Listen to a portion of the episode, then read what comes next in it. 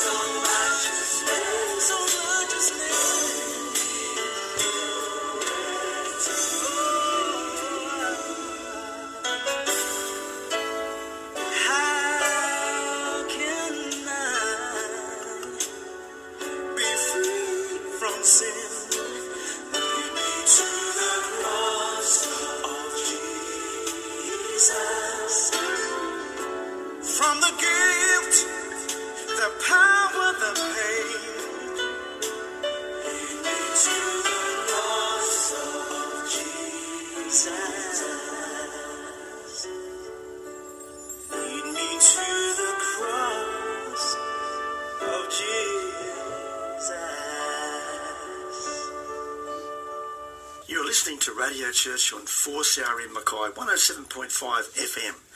I'm Jeff Grant, and I've called my message today Qualities for Life and Eternity. Now, I intend this to be the first of two messages, and the second, God willing, uh, to be broadcast on the 4th of July. So I've called this Qualities for Life and Eternity. And I've taken this message from the Gospel of Matthew, the Sermon on the Mount, of our Lord Jesus Christ and the first six verses. God willing, I'll share the next ones next month. Now, now Jesus Christ, God's Son, he came to earth as a man to provide for us the way to heaven and then to teach us how to live an abundant life on the earth while we're living here.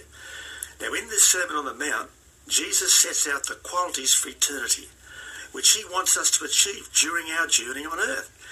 They are the character of a disciple, the follower of Jesus. Now, today in part one, we look at the first four qualities I've called the four passive personal qualities. Matthew 5 1 through 6. Now, when he saw the crowds, he went up on a mountainside and sat down. His disciples came to him, and he began to teach them, saying, Blessed are the poor in spirit, for theirs is the kingdom of heaven. Blessed are those who mourn, for they will be comforted. Blessed are the meek, for they will inherit the earth. Blessed are those who hunger and thirst for righteousness, for they will be filled. Now, the first point is from verse 3. And I've called this spiritual inadequacy. That's the first of the earthly and eternal passive qualities we're going to look at this morning. Verse 3 says again, Blessed are the poor in spirit, for theirs is the kingdom of heaven. Or you could also read that as, oh, the happiness of those who feel inadequate. now, now, this does not mean, dear friends, people who are at the bottom of the socio-economic ladder. That's what this poor means. It doesn't mean that. It is the poor in spirit, not the poor in pocket. You know, there's no automatic blessing for being poor. God doesn't particularly pick out the poor and bless them over the not so poor. And there's certainly no virtue in poverty. Now, there are two Greek words for poor. One means something, or rather someone who has nothing extra. They're, they've just got enough to live on. And the other means someone who's got nothing at all. They're destitute. Now, this second word, the destitute poor, is what Jesus uses here. Now, the point he makes is that this is a person who is completely conscious of his absolute spiritual bankruptcy. And so he or she is totally dependent on God. And this poor person knows they are a sinner, they're a failure in achieving any, any lasting goodness or, or any sense of purity. Martin Luther wrote, We are all beggars living on the bounty of God. But here in this passage, in this verse 3 of Matthew 5, Jesus commending the poor in spirit, for theirs is the kingdom of heaven.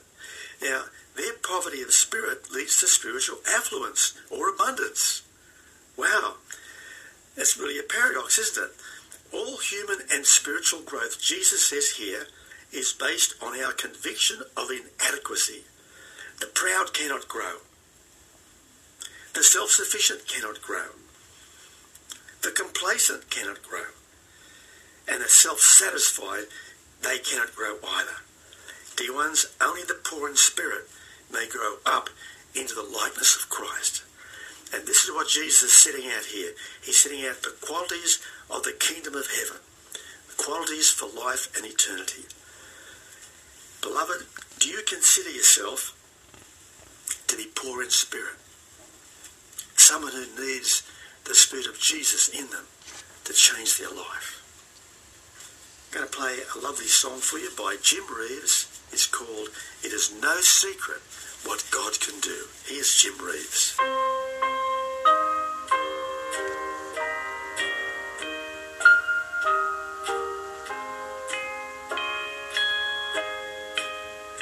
The chimes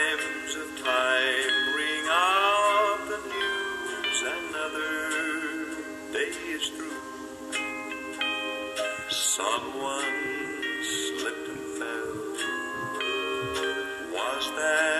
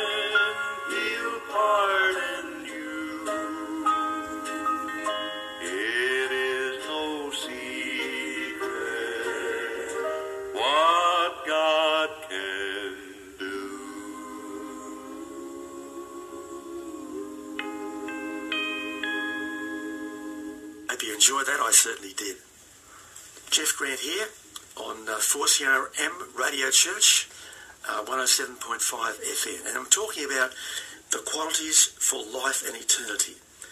And I've just mentioned the first quality, which is spiritual inadequacy. The second is spiritual regret. That's the next earthly and eternal passive quality that Jesus mentions here. Blessed are those who mourn, for they will be comforted. Or you could actually read it as, how happy are the penitent, the real, the real people who feel sorry for their sins and their failures in the past. There's a blessing to people like that. But it, it's a real paradox, isn't it? It could be translated, how happy are the unhappy? Now, a lot of people are miserable in this life, and Jesus said that this is a way to know God. This is a way to grow in spiritual life, especially if you're a Christian. This second quality is a direct result of the first. The poverty of spirit leads to spiritual regret. This regret does not mean only bereavement, although that's certainly a powerful thing that you have regretting uh, those who have passed away. It doesn't mean just that.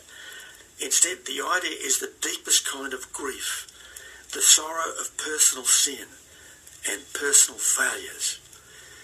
It's our slowness to grow into the likeness of Christ if we're Christians. You know, we mourn over our spiritual inadequacy and bankruptcy. And dear ones, believers in Jesus Christ can fall into two extremes of attitude regarding regret. Uh, one is to believe that we must never be joyful or laughing. We must go through life with a sad look on our face. But the other is that we must always be joyful and laughing. Now, King Solomon, in the Old Testament, in the book of Ecclesiastes, chapter 3, he wrote this There is a time for everything under the sun a time to weep and a time to laugh, a time to mourn and a time to dance. Beloved, we grow up into spiritual maturity only through sorrow. I'll say that again, it's worth repeating. We only grow up into spiritual maturity through sorrow. Jesus promises here in the Sermon on the Mount, Matthew chapter 5 and verse 4, that there will come a time when we have learnt through our failings, and so we are comforted. Now, human and spiritual growth are the product of people who see themselves honestly. We don't tell lies to ourselves about ourselves. We have to recognise our tendency to wander. Wander from the good path, wander from the right path, wander from the narrow way. Isaiah the prophet wrote this We all, like sheep, have gone astray. Each of us has turned to his own way. And a songwriter of last century wrote, Prone to wander, Lord, I feel it. Prone to leave the God I love. Beloved, it's only with this conviction that God brings about change in us. All of us then, Isaiah also wrote, I know this is what Paul wrote. Paul wrote this in 2 Corinthians chapter 3 verse 18. All of us then reflect the glory of the Lord with uncovered faces, and that same glory comes from the Lord who is the Spirit, transforms us into his likeness with ever greater degree of glory. Isaiah also wrote of God, I dwell in a high and holy place, God says, but also with the contrite and lowly of spirit. God himself changes the lives of the poor in spirit and the regretful. Just a reminder here, just pause for a moment, that these attributes are the result of first trusting in Christ. They are potentially the consequences of saving faith. They're not the way, they're not the way to get saved. These things happen to us after we believe in Jesus and his Holy Spirit comes to live in us. And so Jesus explains here that the qualities of life in eternity are a result of us growing in him. Now, how would you rate yourself in terms of personal honesty about your sin, your failures? How would you describe yourself? We'll pause for a moment and we're going to hear from Matt Redman. Bless the Lord, O my soul. Here's Matt Redman.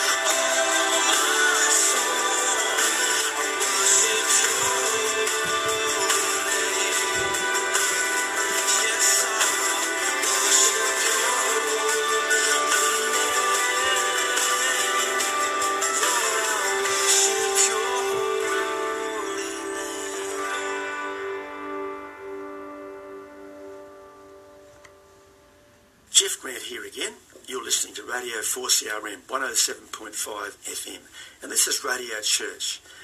And I'm sharing with you a message I've called Qualities for Life and Eternity.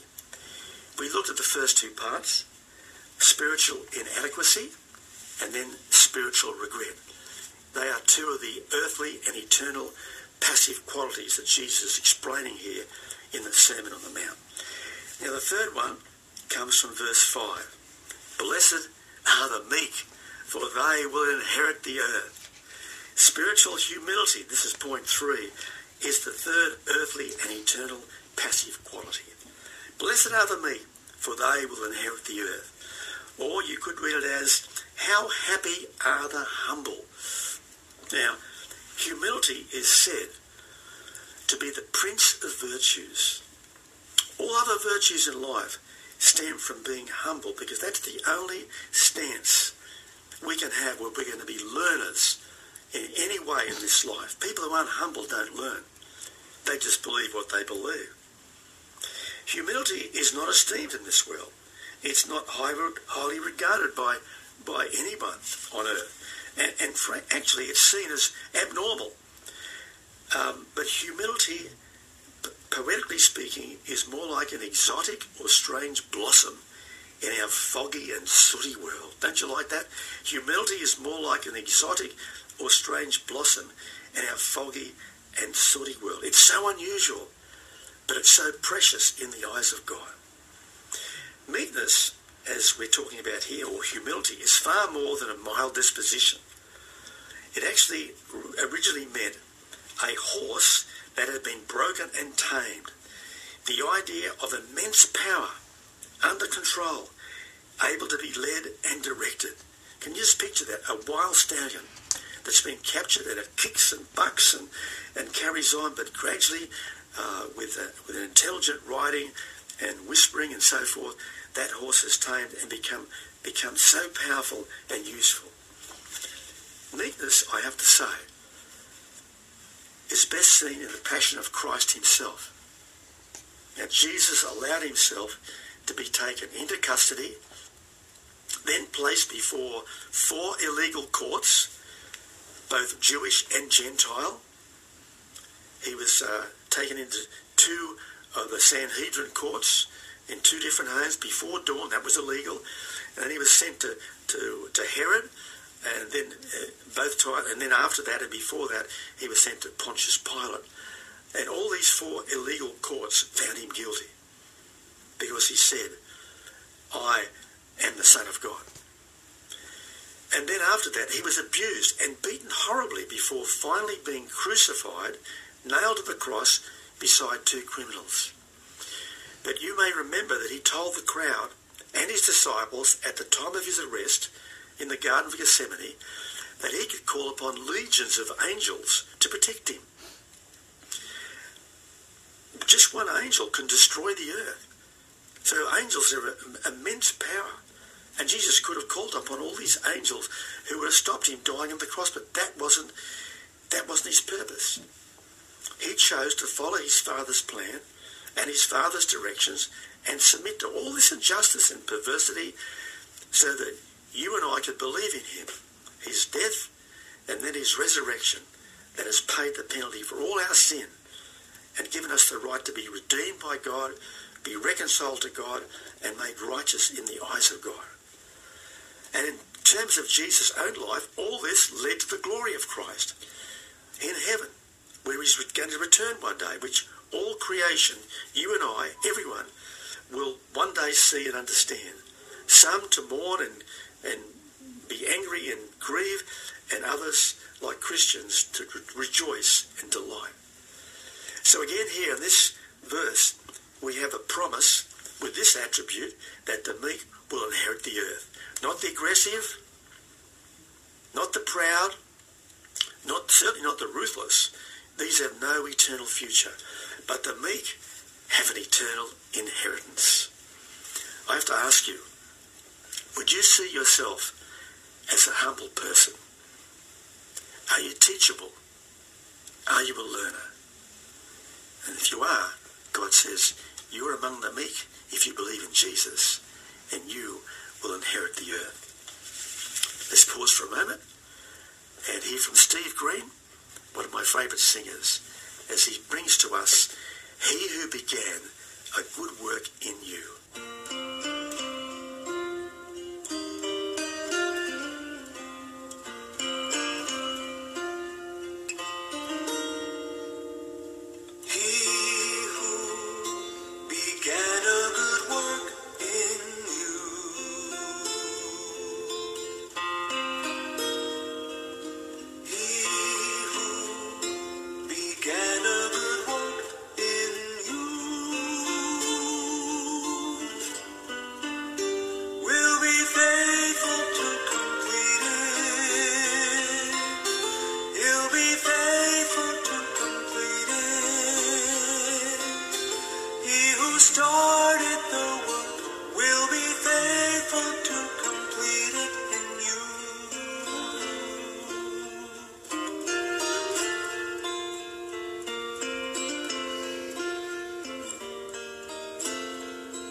If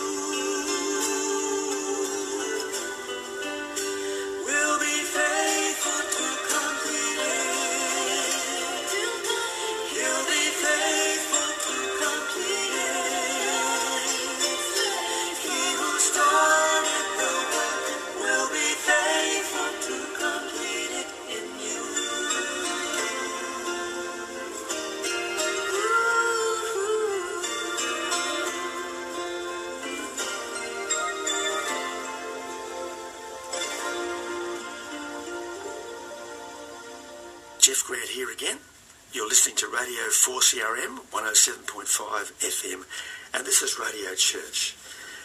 And I'm sharing with you a message I've called Qualities for Life and Eternity.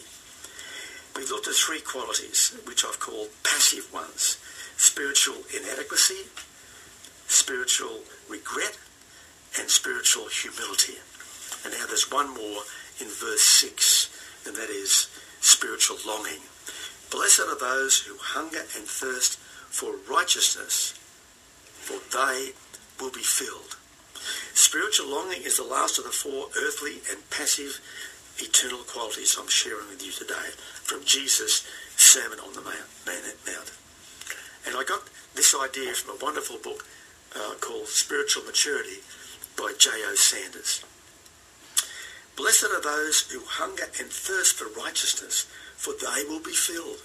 Or you could read it as, how happy are the, are the unsatisfied?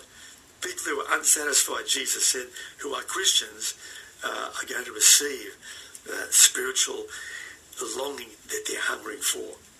Now, this speaks of people who have a literally an insatiable desire, not for happiness, not for success, not for pleasure, but after righteousness. That is a right relationship with God and with other people. And, and a relationship that leads to godly character and lifestyle. So Jesus says the most blessed person in this life is the one who hungers and thirsts after God himself. Uh, not just the blessings that God can give, but to know God, to recognize the wonder of who he is and, and to see for yourself all those qualities that God have. God has. Uh, holiness, righteousness, um, power and authority, love and grace and mercy and generosity. That's what God's like and many other qualities. And blessed are those people who hunger and thirst to know God and to receive his righteousness for themselves. Happiness is a byproduct of righteousness or holiness, which many in this life have realized and many over the centuries have realized. And righteousness may only come about initially by trusting in the death and resurrection of Jesus Christ as the only basis for God's forgiveness and, and his recon- reconciliation, that we can be put right with God. And nothing that anyone can do, you or me, can ever bring this about. Beloved, it's only by God's grace and faith in his Son Jesus, the Christ, that makes anyone righteous. So after this salvation, there's a process called sanctification, where people are changed into the likeness of Christ by the Holy Spirit working in us. The promise here in Matthew 5 verse 6 is that those who follow after holiness will be satisfied by their attainment and be filled with the very presence of God. Jesus said, seek first his kingdom and his righteousness and all the other things you need in life will provide be provided as well. But seek first to be part of his kingdom and to know and receive his righteousness. Dear ones, I have to ask you, are you seeking to have Jesus' righteousness in you? To start with, to save you. And secondly, to build your character to be like his. Next time, God willing, we will look at Jesus' four active social qualities. But now I'd like to uh, offer to you a song by Lenny LeBlanc called Above All Powers and Above All Kings. Here's Lenny.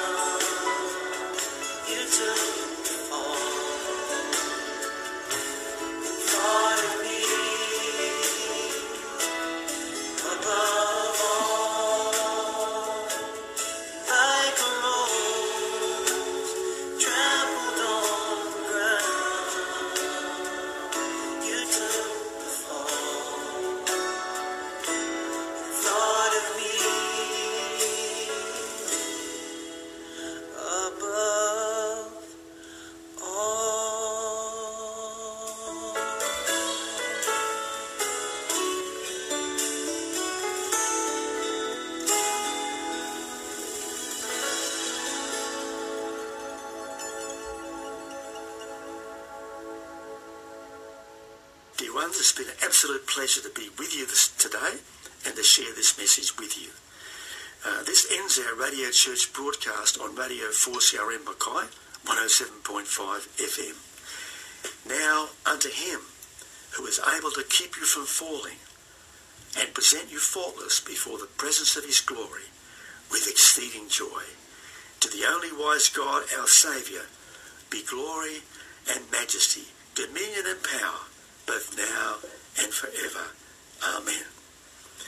We close with two songs of praise and inspiration from Robin Mark of Belfast. First, There is no other name, and then Guide me, O thou great Jehovah.